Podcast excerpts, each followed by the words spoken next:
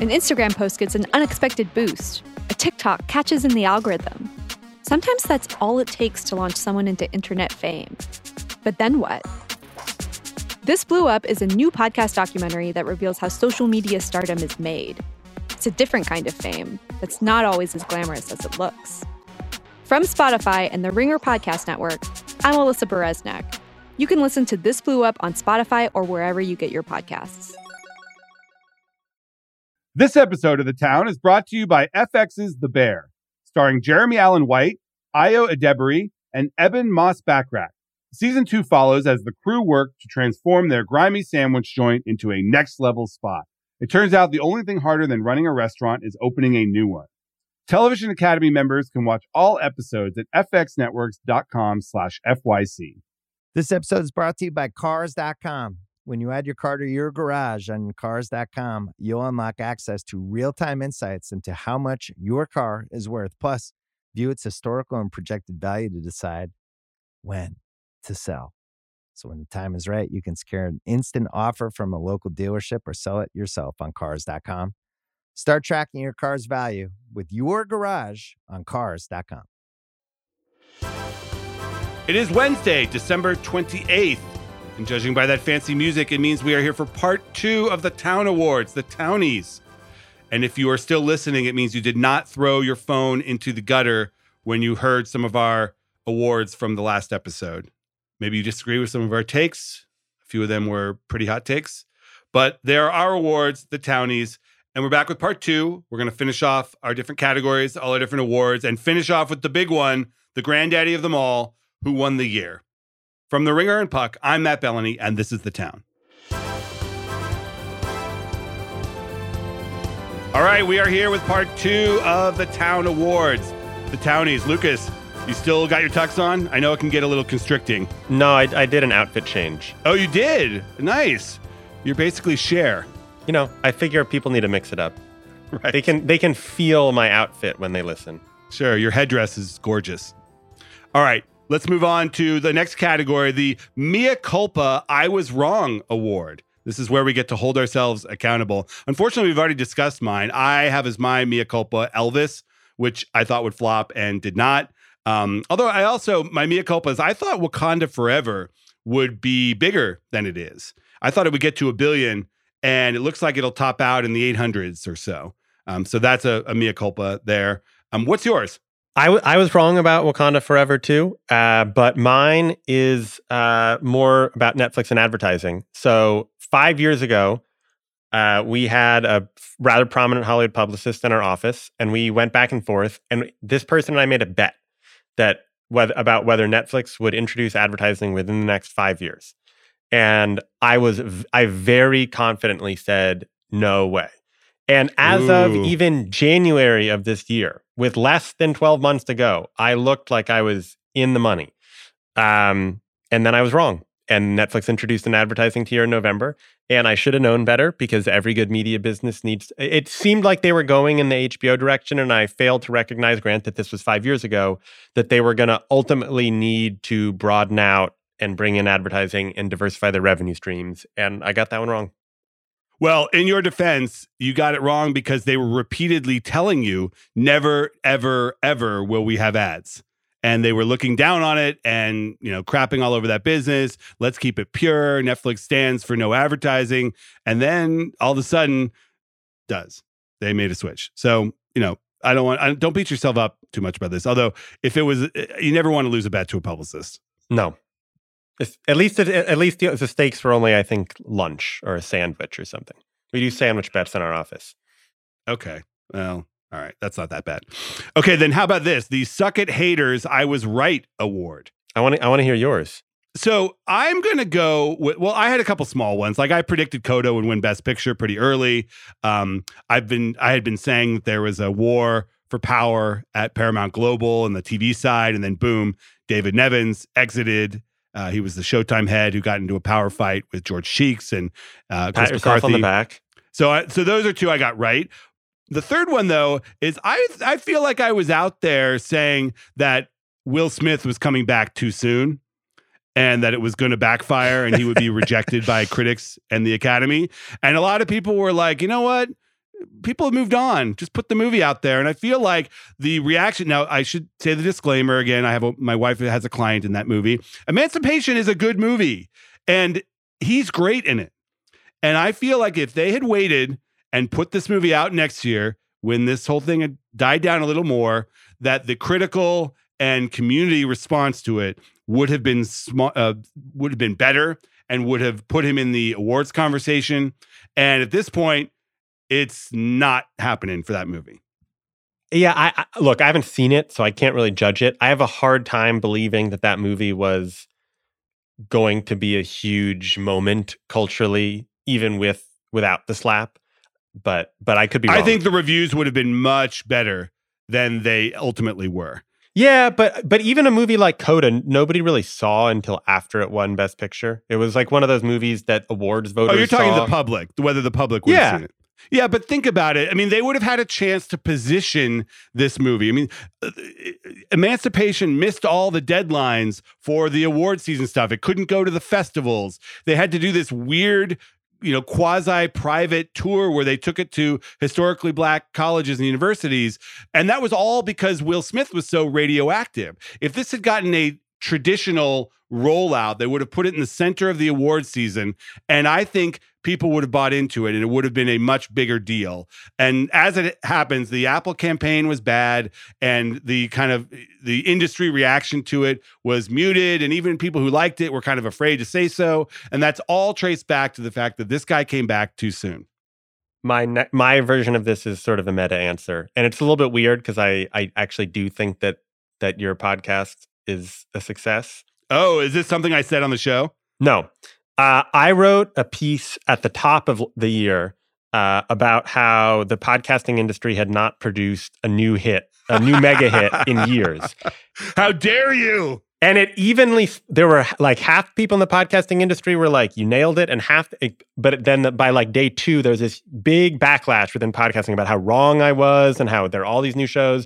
And the fact is, is that we've seen over the course of the year, one, a lot of other people, including Nick Quah, who's sort of like the godfather of podcast writing, basically write the same story. And you've had a real retrenchment in podcasting more broadly, where Spotify's mm-hmm. spending less money, Amazon's spending less money. Everybody's realizing that maybe they overspent a little bit on some of these shows. Um, and it mm-hmm. seems obvious that you, you we we have not had shows, and we're not talking about shows that are like nice hits. We're talking about like mm-hmm. culture defining podcasts. We have not. Yeah, I'm one. not offended. This show is not in those levels. And I agree with you. If you look at the big sort of massive juggernaut hits, all of them are shows that were launched three, four, five more years ago. Like there isn't, you know, other than like if Meghan Markle puts out something that does very well its first year and then totally drops off the face of the earth, like sure, you can do that. You can get a big celebrity to to draw an audience for one episode. But in terms of new, I mean, what's the biggest hit podcast? The last one that launched, what is it? The one Smartless? that the one that the one that most people reference is Smartless. Yeah. Yeah, and sure, that three, you know, big stars who were friends and funny together, like that's that worked. And they got an insane Amazon deal that like I'm still not quite sure what Amazon is paying for with that deal. They're paying essentially to debut They get to sell the ads. Yeah, but they're paying for what is it, a week or two of exclusivity? Like who who cares about that in the podcast world? Like I'll just wait a, a week or two to listen on my preferred platform rather than get it early. Yeah. You know, it was a strange deal. No question. All right, I'm not I'm not offended by that, but that's a good one. So let's move to the most annoying media narrative.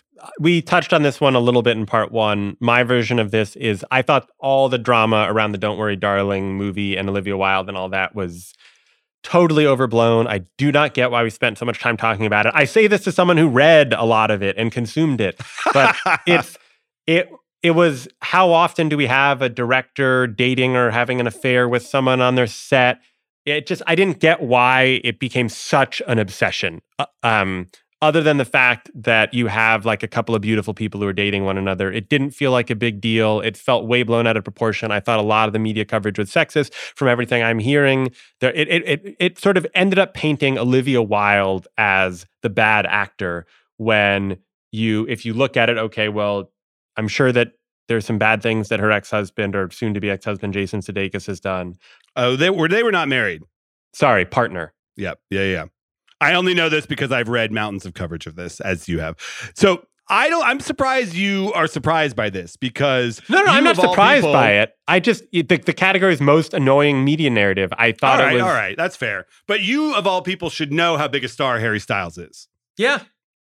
and you should know that when fans of a pop star are upset over a coupling, they tend to be very vocal on social media.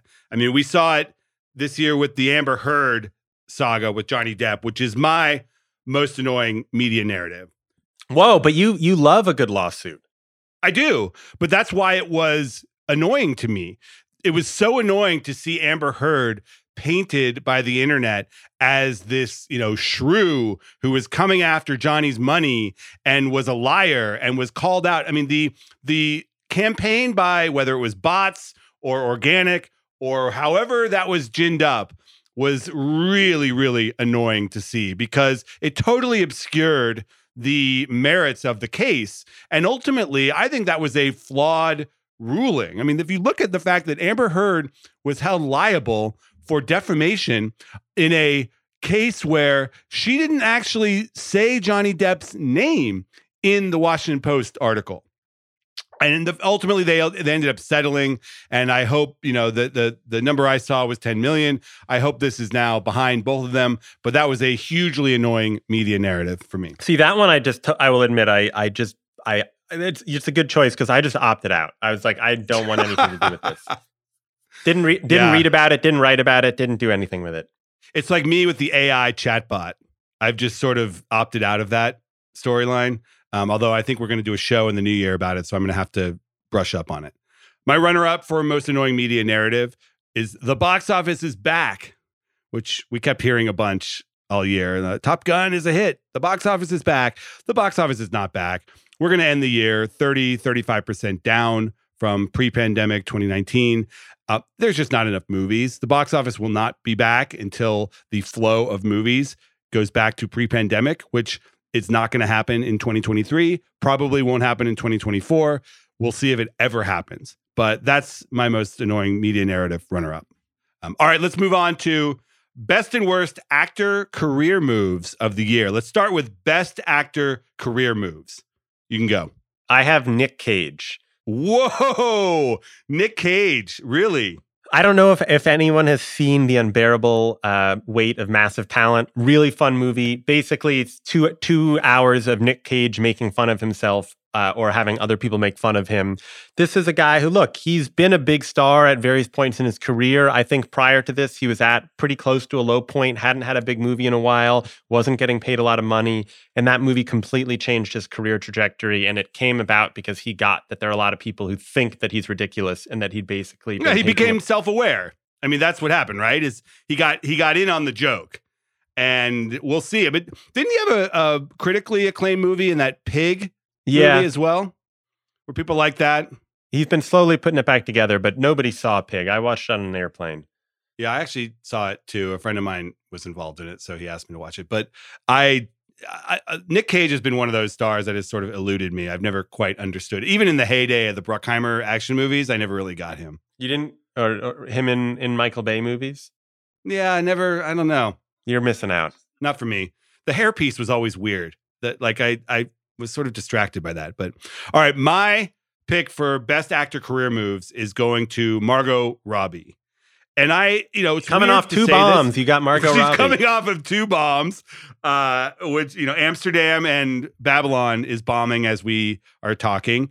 Uh, but I gotta, I gotta say, for actors right now, she seems to be doing it right. The old style way of becoming a real movie star was not in these huge franchises like Marvel or whatever. It was the mid-budget movie, the star-driven vehicle where you could open a movie, quote unquote, the Julia Roberts rom com or like a Jodie Foster style thriller or something like that, where it, the the success of the movie was pinned on the star, and you could say, okay, this person is a star now.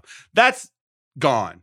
I mean, Hollywood doesn't make those kind of movies, or they're going on Netflix where you don't really have the same kind of judgment of star power. So I think for Margot Robbie, she's doing a nice mix of these big franchise movies. She's going to do uh, an Ocean's 11 film. She's got Barbie next summer, which I think is going to be a hit. And a lot of people have uh, high hopes for that. She may or may not be doing a Pirates of the Caribbean movie, depending on who you talk to. She says it's dead. Jerry Bruckheimer says it's not dead. Uh, but she's got a bunch of these things. And then she has her own production company where she's doing smaller, more auteur driven movies like a Babylon or like an Amsterdam, where I don't think she gets blamed when the movies don't do well. Okay, I have a I have a question because I agree she's managing her career great. I think she's she's phenomenally talented, but was there something that she did this year that was a good move? Yeah. Well, I do think this year she's made a number of moves. I don't know when exactly things were deals were done versus when they're announced, but she's got, you know, she, there's there's sort of Disney style franchise movies. She's producing a, a Big Thunder Mountain movie. She's doing um, a bunch of like, you know, smaller things as like Tank Girl and things like that. But they are they are of a piece. There's a clear strategy here. And that's what I love to see from these young stars is where they say, okay, this is who I am. These, these are my strengths. This is where I want to go. And you can see the career architecture happening.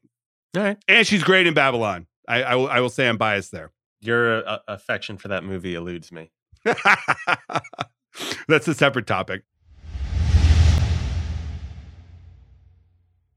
This episode is brought to you by Jiffy Lube. Cars can be a big investment, so it's important to take care of them. I once got a car that I started out with 25,000 miles on. I got it to over 200,000 miles because I took care of it. You know how you take care of a car? You take care of the maintenance, the oil, the brakes, all that stuff. And if you don't, you can have a car just completely fall apart. When your car needs maintenance, head to Jiffy Lube. They provide automotive excellence at speed. Get your oil change, brakes checked, tons of other multi care services. It's all done by expertly trained technicians who actually care about taking care of you and your car. Jiffy Lube, car more. To find coupons and start an instant online estimate, visit jiffylube.com. This episode is brought to you by State Farm. You might say all kinds of stuff when things go wrong, but these are the words you really need to remember. Like a good neighbor, State Farm is there. They've got options to fit your unique insurance needs, meaning you can talk to your agent to choose the coverage you need, have coverage options to protect the things you value most. File a claim right on the State Farm mobile app and even reach a real person when you need to talk to someone. Like a good neighbor, State Farm is there. All right, let's move on. Worst actor career moves. Mine is I'm going into music again, but this just feels like there's only one answer to this question, and it's Kanye West.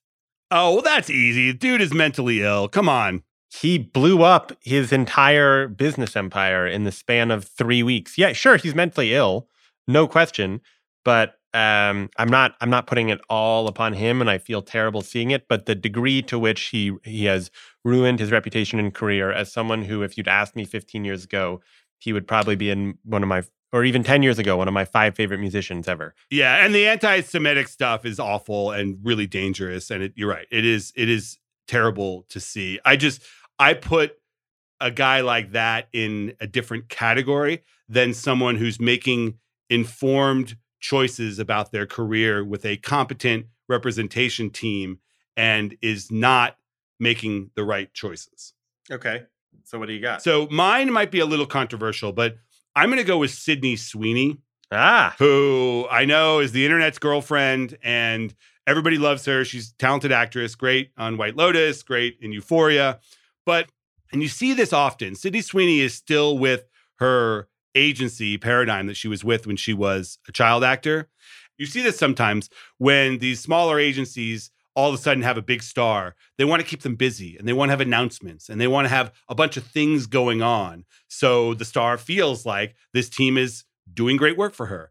But I would argue the opposite should be what's happening right now with Sydney Sweeney. She keeps attaching herself to a bunch of random projects. Like there's a Barbarella remake, and then there's some, you know, kind of B-level filmmakers. That almost sound like AFM projects where they would sell at a foreign film market with a star. Like it doesn't feel like this is a curated and very planned out strategy for Sydney Sweeney. And the opposite of this is we have someone like Zendaya who has made what seems like all the right choices. She feels exclusive. Yes, she has Spider Man, and Sydney Sweeney will have a Marvel movie. She's, I think, the number two in Madame Web opposite Florence Pugh. So she will have a franchise there.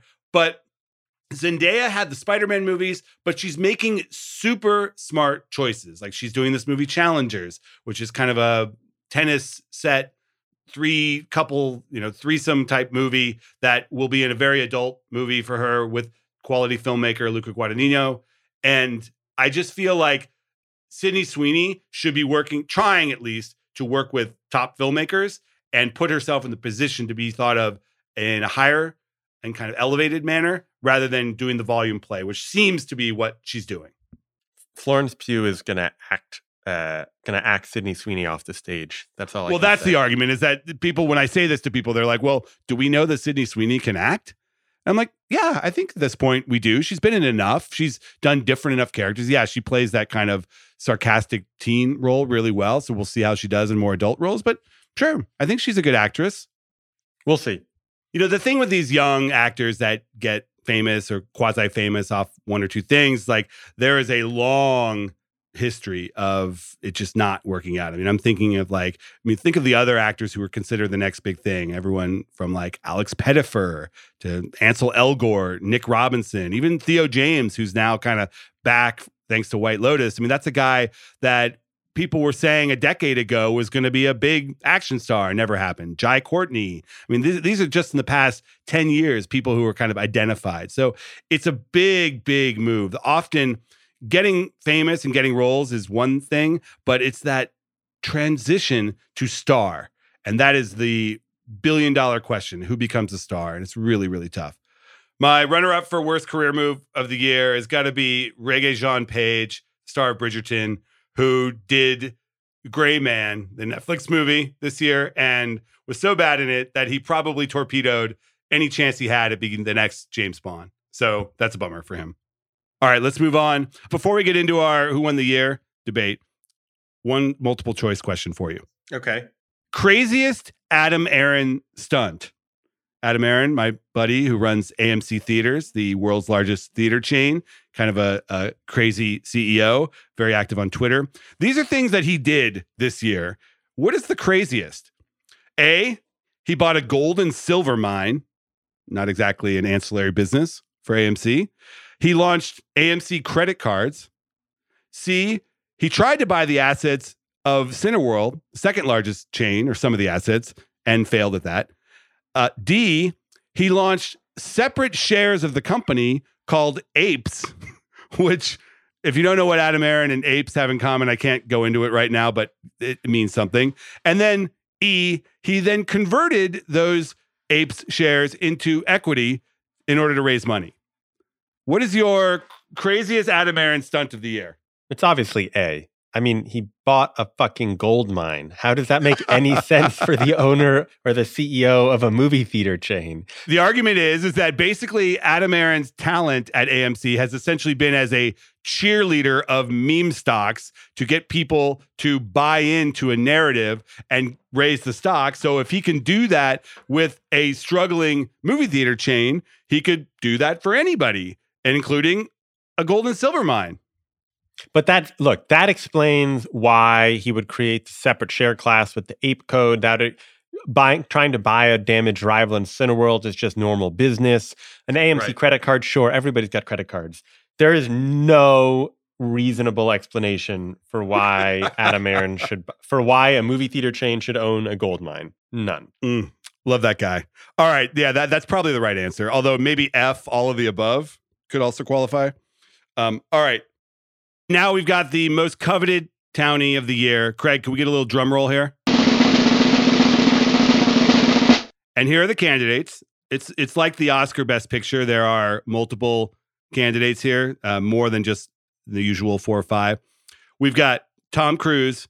We've got Bob Iger. We've got Taylor Sheridan. We've got Ryan Murphy. We've got Jenna Ortega.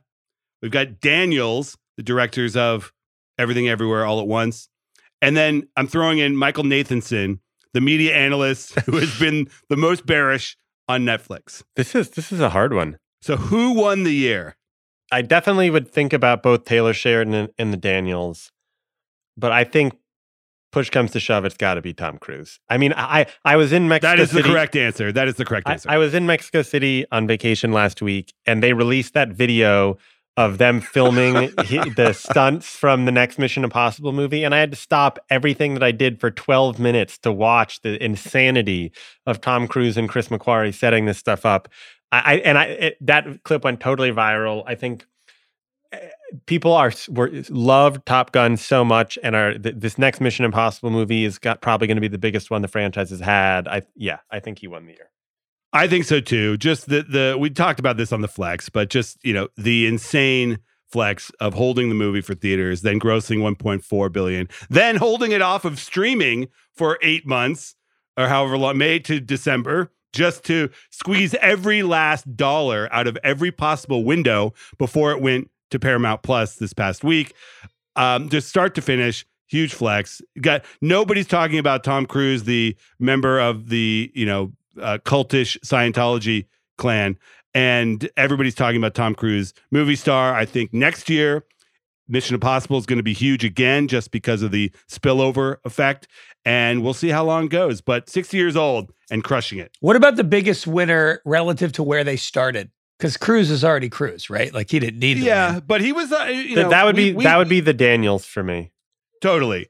Daniels would not have gotten the gigantic deal at Universal that they signed this year, obviously, without having directed everything everywhere. They are now in the top, I think, top contender for Best Picture. There's a lot of people who think that movie should be up there with you know the, the, the biggest hits of the year because of how small the budget was and how much it overperformed. You you took credit for calling Coda early. Who are you calling for Best Picture this year? Oh, interesting. I actually think Top Gun has a chance. Um, I think it'll end up probably being the Fabelmans just because of the love Really? for Spielberg. I would not be surprised if P- Top Gun or Everything Everywhere or Fabelmans got it. Even though nobody's seeing Fabelmans, The Academy members are. Are you kidding? They're all seeing it. and you would uh, of the of you'd do Fabelmans over Tar. For Best Picture? Yeah, No, Tar is not winning Best Picture.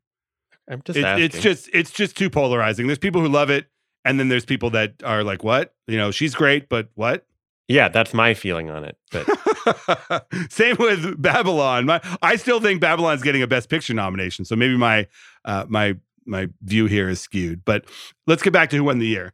Iger, I think, is a strong candidate here because if you look at just the sheer power of personality and reputation it takes to have the Disney board just get down on their knees and say, "Please come back. We need you." That that's a big win. But we're going to see how that's going to play out, whether that's a good decision or not. you mean the guy who you said uttered the quote that's going to be most regretted this year is the, also the guy who won the year? I don't think so. Yeah, it could be. I don't but, think you can do but- that. But you could win the year by by admitting that you had a bad quote not 11 months ago. Um, and I don't. Ryan Murphy here is not bad either. This guy was written off. Everybody's saying his Netflix deal was a disaster. Comes back and he it's like he went, oh, you know what? I should probably make some commercial shows now. Dahmer, huge hit. The Watcher, huge hit. Um, I, I just feel like Ryan Murphy had a big, big year.